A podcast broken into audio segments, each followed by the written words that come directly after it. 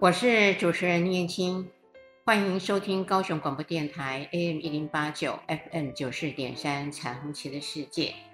现在我也跟大家想要分享一下幼儿的性教育，也就是包括儿童的性教育。为什么今天我会想谈这个主轴？在不久的时间呢，刚好有一群幼儿园的老师，非常的想要上这样的一门课。他们认为在幼儿园的小朋友已经都有一些性的好奇跟问题，可是他们都不会去了解，也没有能力去解决问题。照道理来讲，应该是在家庭里面，父母是一个最好的幼儿及儿童性教育的好老师。可是家长跟我们的幼儿园老师一样，比较多的家长是没有接触这一方面的。一旦在幼儿园里面发生了一些性议题相关的事件，幼儿园的老师就会以家长的想法。跟意见来处理儿童的问题，这时候会造成另外一个儿童可能很大的伤害。曾经就有家长跟我分享过，说他是男孩，在幼儿园里面是中班，他有一次呢，呃，就是在玩儿童之间的我所谓的性游戏。呃，他们会好奇，呃，对方到底穿什么样的内裤，呃，为什么他们的小便地方跟他是不一样的，所以呢，就去牵掀了这个女童的裙子，女童呢就很不高兴，因为女童的妈妈呢，呃，是告诉女孩说，嗯，不可以有任何的小朋友碰你的身体。不可以有任何的小朋友，呃，做这些不礼貌的事件。如果有的话，那你要回家告诉妈妈。小女孩很听话，她就回家告诉了妈妈。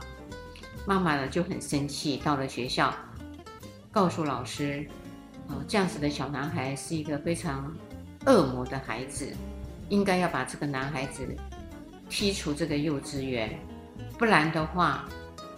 嗯，他的女儿呢，就不念这个幼稚园了。当事者的妈妈当然很难过，因为她知道她的小朋友只是好玩跟好奇，没有像成人想的这么严重的是一种色情，或是真的是想要做呃性骚扰有意的其他甚至的性侵害，在儿童的观念里面，它就是一场游戏。也因为我们大人在面临了很多很多的事件的时候，我们有我们大人自己已经既有的想法，就会把这样子的既有想法就放到了孩子的身上，想当然尔，他也应该是有这样子的想法跟意念，我们就想要用所谓的性骚扰而去处罚孩子。这件事件也在说明我们对孩子是不清楚的。所以今天呢，我也很想呃为所有的听众朋友们说明一下，我为什么想要说幼儿跟儿童的性教育。很多人是说这个是洋玩意儿，从国外传达过来，我们华人的社会根本不需要这个，只要长大了以后，呃，当你去约会，或是你结婚了，你就自然而然的知道。嗯，要做性爱的事，我们一般人都把性教育只当成是性爱的一个层面，或是呢，在青春期发育期的时候，这些的青少年当有性传染病了，或是有了一些相对的性骚扰事件、怀孕事件，我们才要教他们身体上的保护。我觉得都太晚了。所以我今天呢，想要跟大家讲，在新生儿的阶段，他一出生的时候，我们会抱他、吻他，甚至我们要喂他，不管是母奶还是牛奶，在这些动作里面的抱、吻、抚摸它，其实就是性教育的开始了。肌肤的接触是人类非常重要的一个需求，也是感受这些舒服感觉最大的面积。我们呢，就会把这些事件呢当成它不是性教育，它只不过就是父母在养育孩子必然的过程，因为我们五千年的文化一直是用这样子的方式来进行，我们就不认为这是一个性教育。我为什么一直要强调它是个性教育？因为大家都把性当得太狭隘了。我们看性的本身，左边是一个心。右边是一个生命的生，那就是在告诉我们，性是生理、生命跟心理亲密整个完整的结合才叫性。可是呢，我们一看到这个性的时候，我们没有看到心，我们只看到身。这是我们做的一个刻意的选择，这样的选择就会让我们对于孩子所有的接触，我们就不认为那个是性教育。事实上，性教育里面。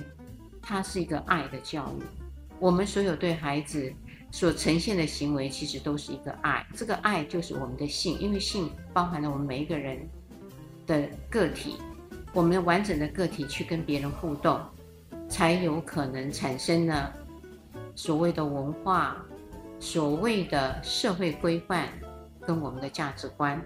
好，说到这儿的时候，那新生儿呢，当然他就开始呃，在这样的过程里头。去享受我们大人给他的关爱跟抚摸。如果这个新生儿没有经过这样子的关爱跟抚摸，脱离掉这些的接触，长大的时候其实他会变得很孤僻，而且不懂得去接触别人的身体，也很害怕别人来接触他的身体。这个是呃有研究证明的。这个研究证明呢，就是在呃当时希特勒的时代。我们知道希特勒当时，呃，他在并吞各国的时候，战争是残酷的，但是他其中也做了一个很残忍的实验，因为他非常的好奇，呃，这些的新生儿如果不去抱他，呃，不跟他眼睛的对视，也不跟他说话，那这个新生儿将来会变成什么样呢？因此呢，他分了一个实验组，一个控制组。实验组呢，就是这个婴儿呢，就是躺在这个婴儿床，就放个奶瓶，那奶瓶就垫高，呃，让他可以吸吮，然后就放着就走了，没有对他有视目的接触，也没有去抚摸他，更不用说抱了。另外一组呢，他就是把婴儿抱起来，用奶瓶喂，一样是用奶瓶，但是他有抱婴儿。把婴儿靠在这个喂哺的人的胸前，就做了这样子大概一年的实验。后来他们发现，那些没有被抱起来、没有四目接触、没有身体接触、只有喂奶而长大的孩子，其实是呆滞的，就是他整个的眼神是呆滞的，那个反应是非常迟钝的。反而，另外一边有被抱起来抚摸喂奶的孩子，他就非常的，呃，有这个感觉到他是快乐的、开心的，而且会笑。呃，终于希特勒觉得说，哦，原来人类呢，从小呃是需要这样被接触。当然，这个实验，呃，后来在他们打败仗的时候被发现了，觉得太残忍了。这些被如此。对待的那些迟钝的小孩、婴儿，他们呢就要花更长的时间来弥补他们所损伤的这些后面接触人的能力跟被接触的能力。所以从这一点来说，呃，这时候我就可以确定，这个爱其实就是一个性教育的开始。所以这时候的孩子，他的视觉慢慢的已经在做发展。他的范围在二十到三十公分之间，他可以看到某些的事物，他就开始想要去认人，但他还没有办法认人。他的嗅觉是灵敏的，因此他会闻人类的体味。你就会看到，你放到了保姆家，如果时间很长，回到家，真正的亲生的父母要抱他的时候，他是不高兴的，会哭。为什么？因为熟悉了保姆的味道，他觉得那个有安全感、有温暖。然后回到家，虽然是亲生的父母，但是少接触，那个味道是他不舒服的，所以他就会大哭，不高兴。我们就会知道，孩子除了视觉以外，他的嗅觉其实他也在认识我们。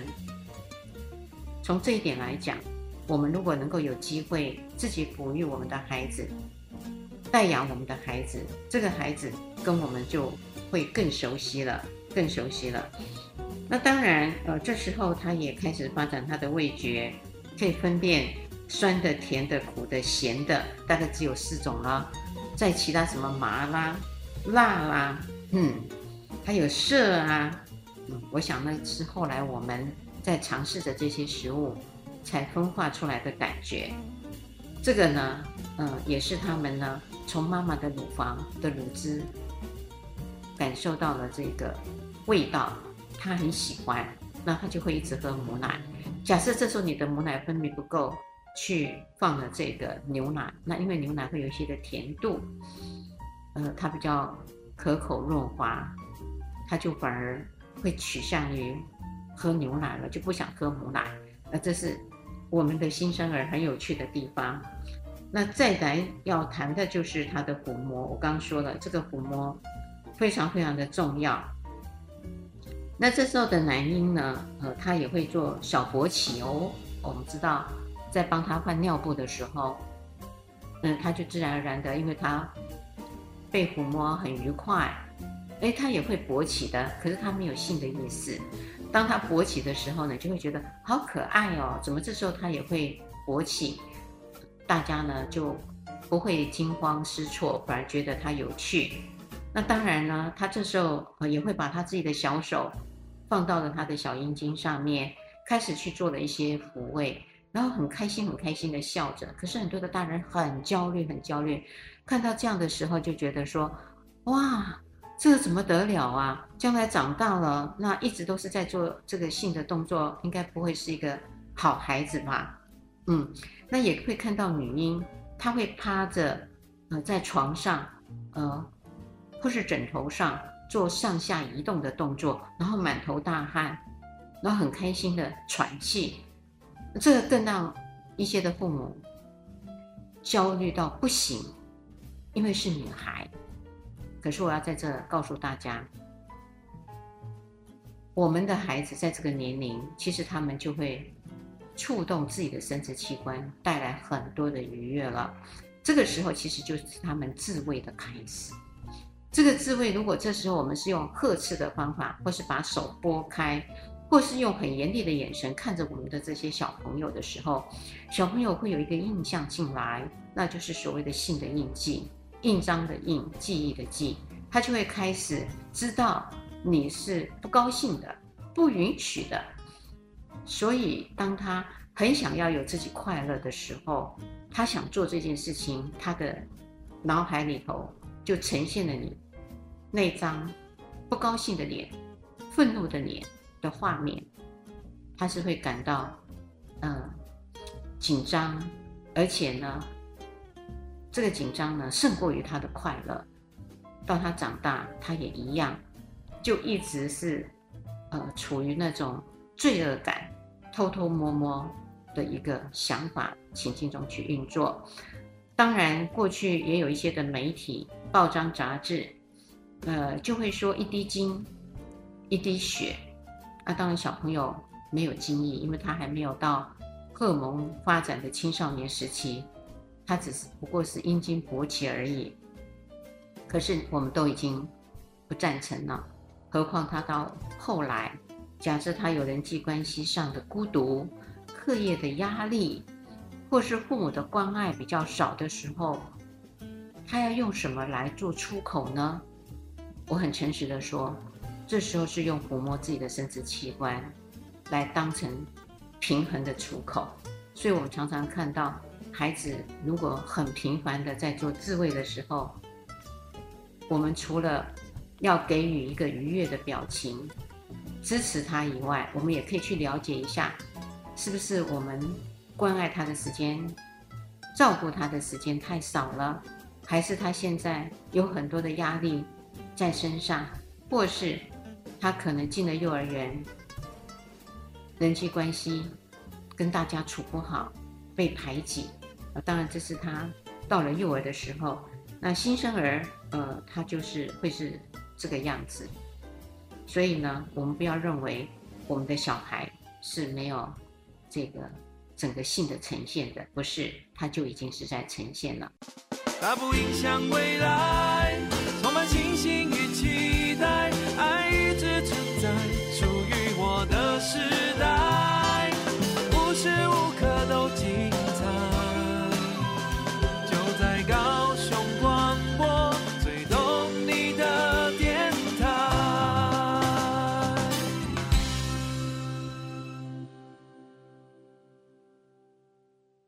我是主持人林燕青，欢迎收听高雄广播电台 AM 一零八九 FM 九四点三彩虹旗的世界。我刚刚在谈的都是新生儿哦，我说了，新生儿其实，呃，他在小便的时候、熟睡的时候，他都是会勃起的。而且我们曾经开了一个玩笑说，呃，这时候的小孩的阴茎勃起的频率很高哦，大概一天可以有八十几次。很多人就开玩笑说，如果到了成年人的时候还可以像这样的话，那实在是太勇猛了，没有错。呃，但是他是小婴儿，呃，他完全没有性的意识。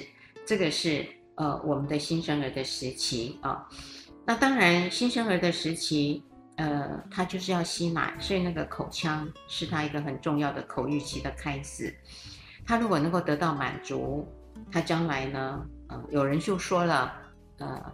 还在吸奶嘴呀，还还想抽烟啊，等等的这些是这时候的口欲不满而延伸的动作。呃，有一些的人呃会有这样子的说法。当然，呃，我要说的，婴儿在口欲期如果得到满足的时候，确实他在他的呃关系上是会得到安全感的，就是跟父母建立安全感，将来也会跟朋友建立安全感，甚至他的。未来的情人，还有他婚姻的伴侣，如果他这时候的口腔欲没有满足的时候，没有得到快乐，他那个安全感就很难存在，所以就会常常听到什么安全依附关系、逃避依附关系、焦虑依附关系，就是这样来的哦，就是这样来的。别看这些的小时候，小时候其实所受到的对待，对日后的影响是大的。当然，他还有一个不好的习惯，就是如果他一直停留在口腔期，他就会去吸吮手指头、咬指甲，还有咬嘴唇。哈，有些人就一遇到紧张，就开始把手放到嘴嘴中开始咬，咬到指甲都已经没有了，他还是在咬。为什么？因为他一直没有脱离到这个口欲期，没有断奶。这个断奶的时间。有些人会拖很长，有些人拖很长，那有些人呢就很早就断奶。其实拖很长跟很早就断奶其实是不好的，就是时间要刚刚好，要刚刚好。孩子会开始长牙的时候，哦，其实那个就是要断奶的时候了，而不是呢一直觉得呃可以让他依附这样的一个情况，就一直让他模糊下去。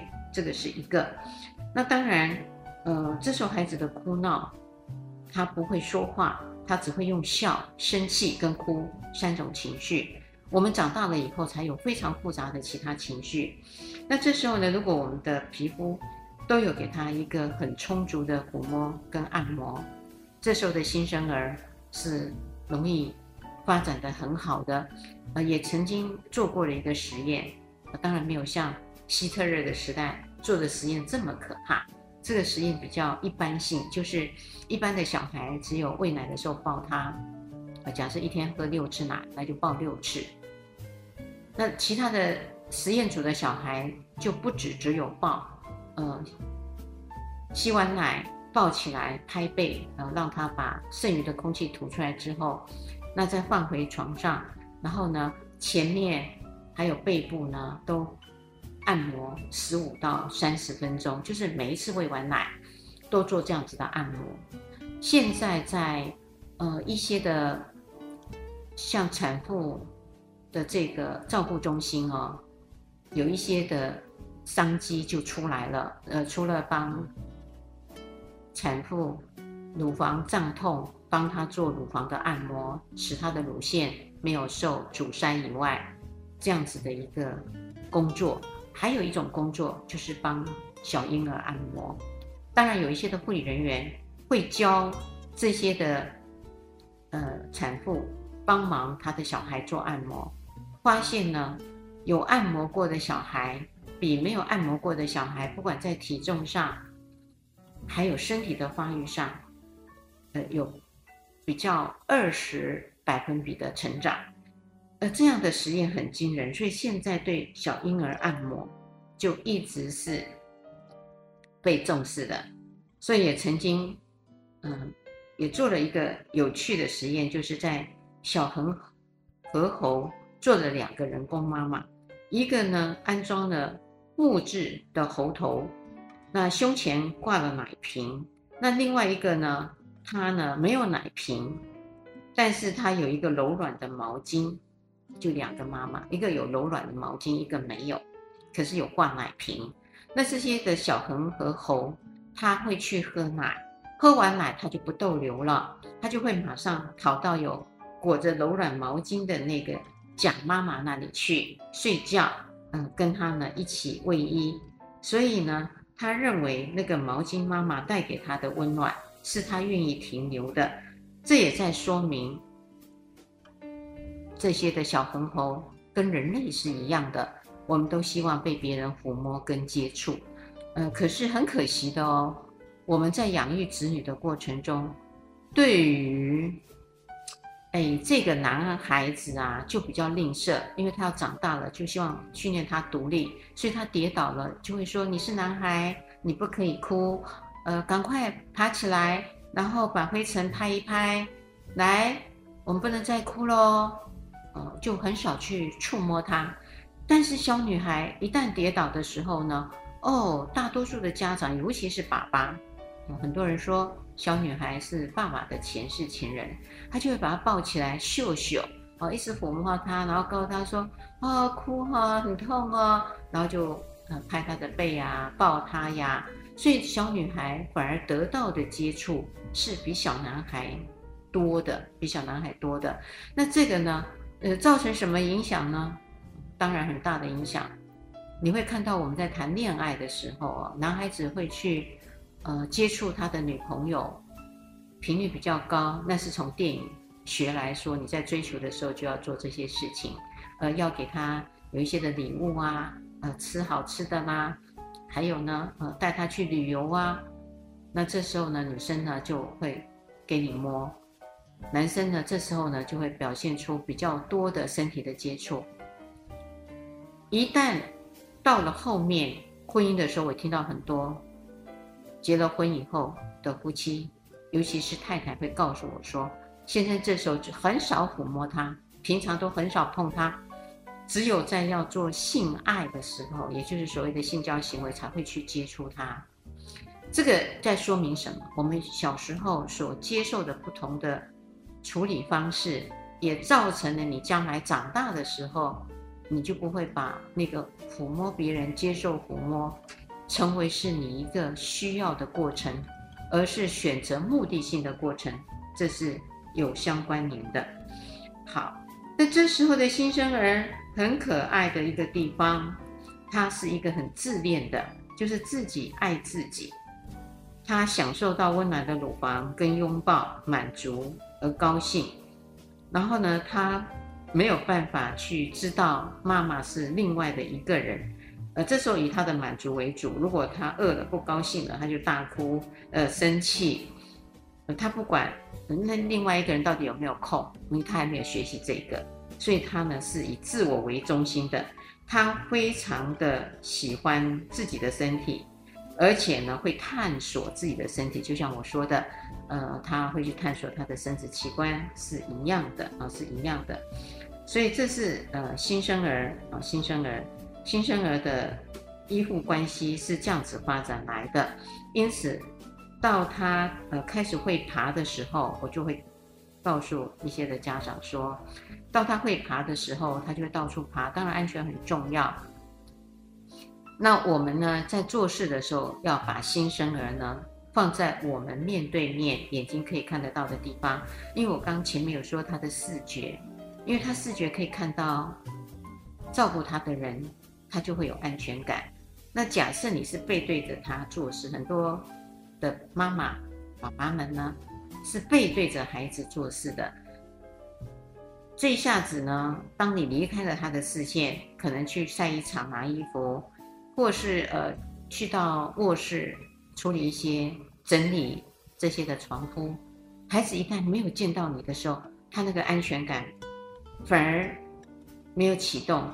而且是一个不安全的警铃，一直在那边响，他就一直害怕你到底会不会回来。他等待的时间，他并没有办法像我们成熟的大人可以知道一分钟、十五分钟、一小时是多长。每一个等待，他都觉得是非常非常的冗长的。所以小孩子为什么一旦没有看到父母的时候是嚎啕大哭的？他是没有办法冷静的啊！冷静是我们后来呃我们自己训练下来说，很多事情发生的时候，我们不可以慌张，呃，我们应该要想一下还有什么样可以处理的方法。这个是我们在面对呃孩子还可以爬动的时候，我们要做这件事情。所以。呃，这些的老师要来做上课，我就会想要从呃这个点，呃去告诉这些老师，呃，因为你不能只有先说前面孩子的整个两岁、三岁，呃到六岁，大概都是在幼儿园的阶段。如果老师对于前面这些的孩童，在他婴儿时期到底受到什么样的对待，那他会有现在的这个状况，老师就心中有底。他就可以做比较好的处理啊，比较好的处理。所以新生儿的时候，我们所做的性教育就是抚摸孩子，然后呢，要给孩子在自慰的时候是支持的、开心的，也要跟他做很多的互动。这是在新生儿时期的性教育。等到他会爬的状况，我们选择的玩具。给他穿的衣服，这时候我们可以嗯不用太大的颜色上的区别，嗯，女孩子就一定要穿粉红色。最近有一部电影嘛，哦，那个芭比娃娃的电影，很多人说很好看，呃，他也在挑战父权社会的思维。那一样的，我们这时候的颜色就不要去固定他是男孩女孩，所以我们的颜色。要按照这个男孩女孩的颜色，我们可以混搭，随意的穿。玩具呢，就不见得一定是要给男孩子汽车、飞机，还有一些的枪炮；女孩子就要给娃娃，或是一些的呃类似小兔子、小熊的东西。我们可以混混的都给孩子玩，看看孩子到底自己会喜欢什么。先不用性别给玩具，这个是我们父母。这时候可以做的事情，这个是我说的，从幼儿一直到我们呢婴儿，呃，应该是说新生儿到幼儿这段时期，我们该要做的事。那接下来呢，我们就要去谈了。我们去谈什么呢？我们开始呢谈两岁的小朋友，因为一岁的小朋友呢，其实。可能都还在栏杆里面有婴儿车呃学，所以七坐八爬嘛哈。那到了一岁，他其实就要自己干嘛？呃，学走路喽。一岁多就要开始学走路喽。所以这时候的孩子们，我们呢就要做什么事情呢？我们就开始对他而言，就会有一些好玩的游戏要去做开始了。这些的好玩的游戏呢，我们就可以对着我们的小孩，呃，去做这些的唱歌。这些的唱歌也可以增进他的听觉，然后也可以增进他的声音的发展。因为这时候的他，他慢慢的被告知他是男生，他是女生，可他还不清楚他为什么是男生是女生。那我们可以告诉他，呃，因为你有阴茎，你有睾丸，你有外阴，你有阴道。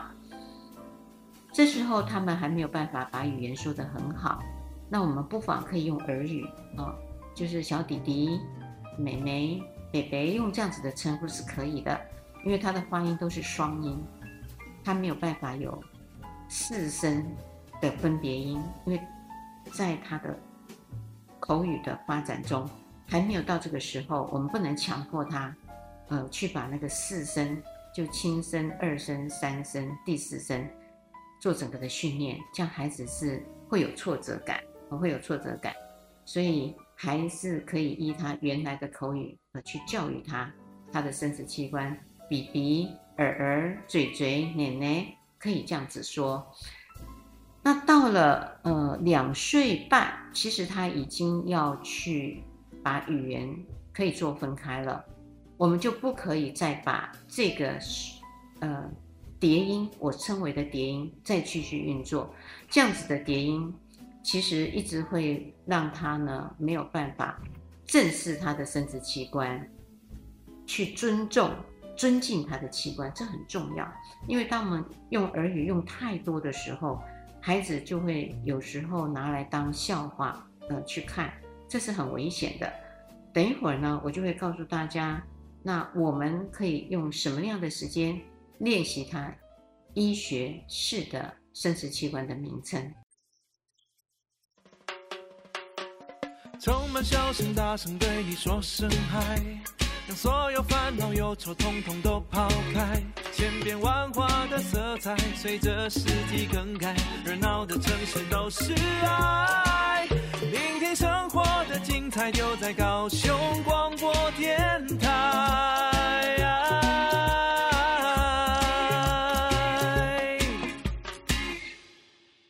我是主持人林燕青，欢迎收听高雄广播电台 AM 一零八九 FN 九四点三彩虹旗的世界。刚刚我说到了到两岁的时候，呃，事实上他还在可以做叠音。两岁半，两岁半，我们就要注意到他已经在学习说话了。这时候很像鹦鹉，鹦鹉，当你在说什么，他就跟着你说什么。我记得当时我的小孙女。嗯，在家里，我们讲了说，哎呀，那个东西真好吃，呃，可是太贵了，比如这样，然后他就会重复我们的话语一遍，说，嗯，那个东西很好吃，可是太贵了。我刚开始的时候觉得，哎，干嘛啊？他好像在录音一样的。事实上呢，他在学习我们说话，要说成完整的话语。这个时候就是我们要教他。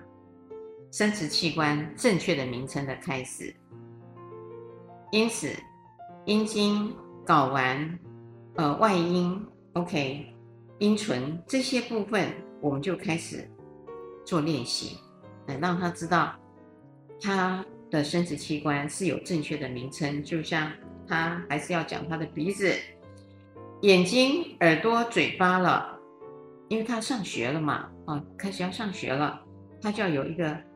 表达能力的呈现，那我们不妨就在这个时候可以训练孩子啊，可以训练孩子。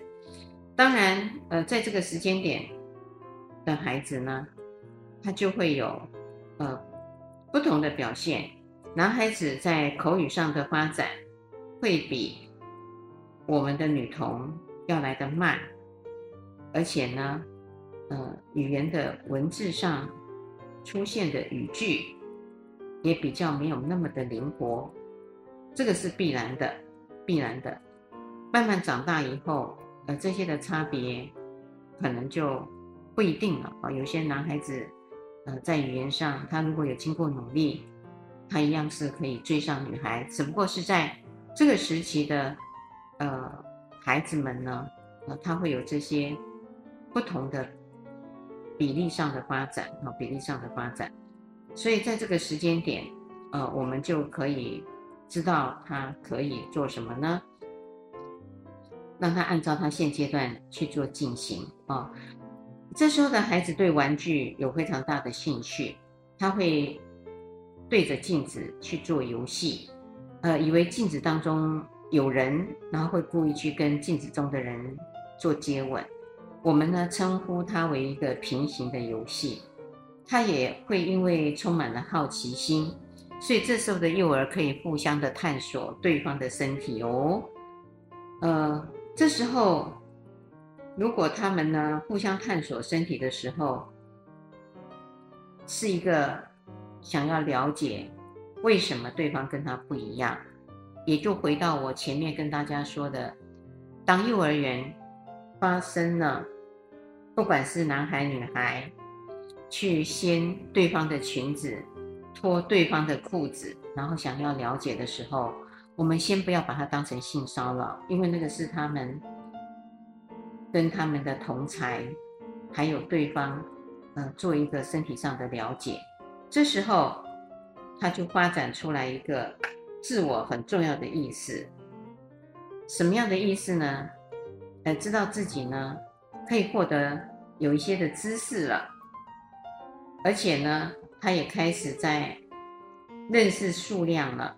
哦，他可以选一个，知道一个跟两个的不一样，也有空间的建立感开始产生。他们会躲到箱子里面玩躲猫猫的游戏。而且呢，他也可以有时间的观念了，他会说出明天，可是他对明天真正的意思是搞不清楚的，所以大人呢，有时候就会教他说：当你看到太阳下山了以后，那有月亮了，那就是明天来了，他大概就会知道说：哦，太阳下山，然后月亮出来，嘿嘿。那会是明天了？那其实明天是要等到明天的太阳上的这个山，他才会知道。那当然，呃，这样子的一个幼儿呢，他无时无刻的都在学习，学习什么呢？学习他不知道的事物。所以我们这时候要给他定规矩了，要养成他良好的习惯。比如玩具玩完了，他应该要怎么样的去收拾他的玩具？呃，然后如果孩子呢，当他没有安全感，他会把娃娃抱得紧紧的，哦，或是他的机器人一定要抱着睡觉、吃饭、睡觉，所有的时间都抱着的时候，我们不要认为那个是不好的习惯，硬要剥夺，因为那是他要寻求安全感。我们呢，呃，不要用太命令的口语去命令我们的幼儿。呃，幼儿是会难过的。我也看到，呃，有一些幼稚园，呃，我不晓得，呃，为什么会有这样的事件发生？是因为要照顾这么多的幼儿儿童，所以老师疲惫了，还是自己在家里的情绪没有安顿好，到了学校来，呃，对于孩子吃饭吃太慢，会把孩子呢？呃，故意让他去跪地板，或是呢，呃，就塞更多的饭让孩子吃，孩子都吃不下了，已经快要呕吐了。可是老师为了处罚他吃太慢，就给予这样的惩罚。甚至我还看报纸新闻，呃，这些的老师们呢，私底下呢，呃，会对孩子的身体上没有守规矩，没有守老师定定的规矩。就会在暗处里，呃，做了一些看不到伤痕的这些伤害的动作。那其实小孩会很害怕上学，只要一要上学，他就会想到要见到这个老师，他就会恐惧，会不想去。这样的情况呢，事实上会让孩子对于人际关系，还有对于大人，他们是充满了很多很多。嗯，不安。那另外，我也会想要建议，不管是我们当家长还是老师，要用比较婉转的语气跟孩子说话。比如孩子会说：“我不要吃。”明明已经中午了，该吃饭了。有些孩子就会为不而说不，他没有其他的想法，就是觉得好玩。说不要的时候，说太多次，你会很生气。他为了引引起你的注意，所以他就故意一直说不要，不行。不好，那这时候大人们就觉得这个孩子太顽固了，所以不容易教导了，那个气就上来了。其他的孩子都乖乖的，就有孩子是这样，其实难免难免。那这时候呢，我们就会跟孩子比较好的言语告诉他说：“你现在说不要是真的不要吃，对不对？确定哦，那我就收起来喽，饭饭就饭就没有了。”菜呀、汤啊就没喽，你要不要想个两分钟之后再告诉我？你要可以吗？就故意，因为他都一直说不要嘛，那你就反过来跟他这样说，那也真的留给他两分钟，说来，那呃老师就在这边跟你一起数一百下，然后呢？我们就要吃饭喽。那孩子其实会忘记他说的不要，他就会跟着你一起数，数到一百。好，一百到了，我们吃饭喽。我们就要用这样子的方式去教育我们的孩子。所以呢，我们对孩子在教育上，我们要有我们的智慧。当这个智慧，呃，情绪的控制，我觉得非常的重要。当一个人的情绪不佳的时候，没有办法控制自己的时候，很难能够像我刚刚说出。那样子比较好的对待给孩子去做行为上的改变，所以我们要提供机会给孩子做选择。我刚刚在谈的，也就是让他做选择，呃，也不是去处罚他啊、哦。这个是让孩子呢，他可以参与做决定。所以，呃，做父母的也可以让孩子决定今天要穿什么样的颜色的衣服上学。那如果天气很冷，那倒不妨跟孩子说。好，那你现在不想穿在身上，嗯，可是妈妈觉得等一下会很冷哦，你会没有衣服穿。那你现在不想穿，那要不要妈妈再帮你多带一个小袋子，你提着提着这个衣服。那如果今天你都觉得，嗯，你 OK 没问题，不用穿，那你就不用穿它。那如果很冷的时候，哎，刚好你带的这个小衣服外套。你就可以穿上了。就我们跟他形同他是一个大人，我们开始跟他沟通，开始跟他商量。这些呢，沟通上也是一种很重要的教导孩子人际的交流。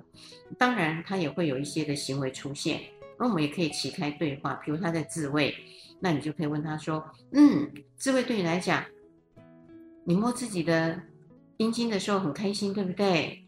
嗯，告诉我，他给你的感觉是什么呀？说好舒服哦，我好喜欢摸它哦。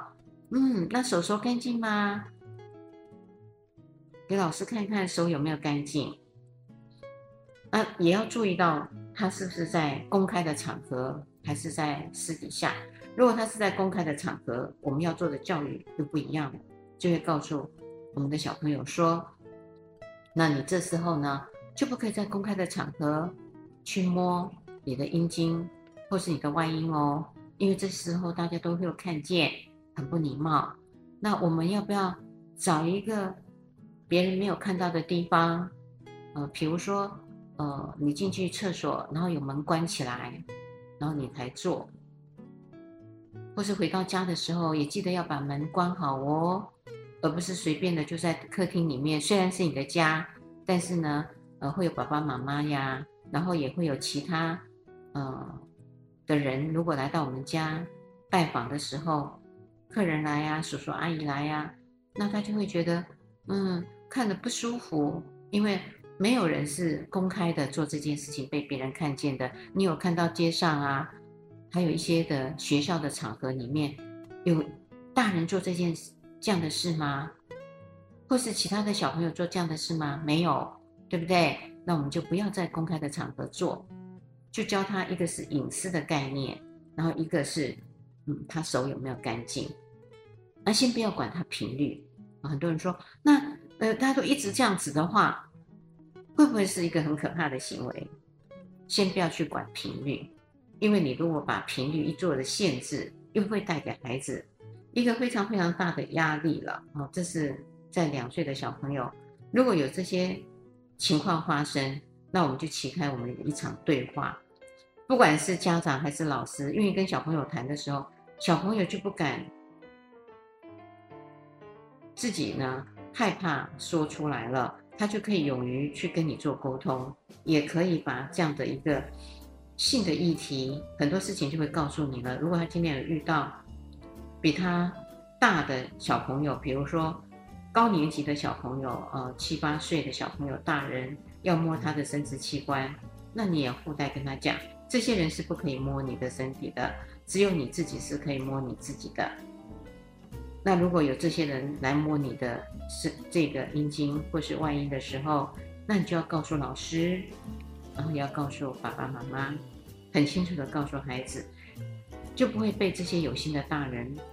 嗯，骗他们说他们是可以玩魔术的，呃，只要手拿过来，嗯，会拿着小朋友的手放到他的生殖器官上，抚摸抚摸着，然后呢，腿会从柔软变成很硬，变魔术，然后告诉小朋友说，那我们现在要公平哦，所以就换我摸你了。那小朋友呢也觉得对呀，我们要公平啊，我刚刚摸了。叔叔的啦，阿姨的咯，那我就要让阿姨呀、叔叔啊来摸我喽，那他无形中，呃，就会受到伤害了。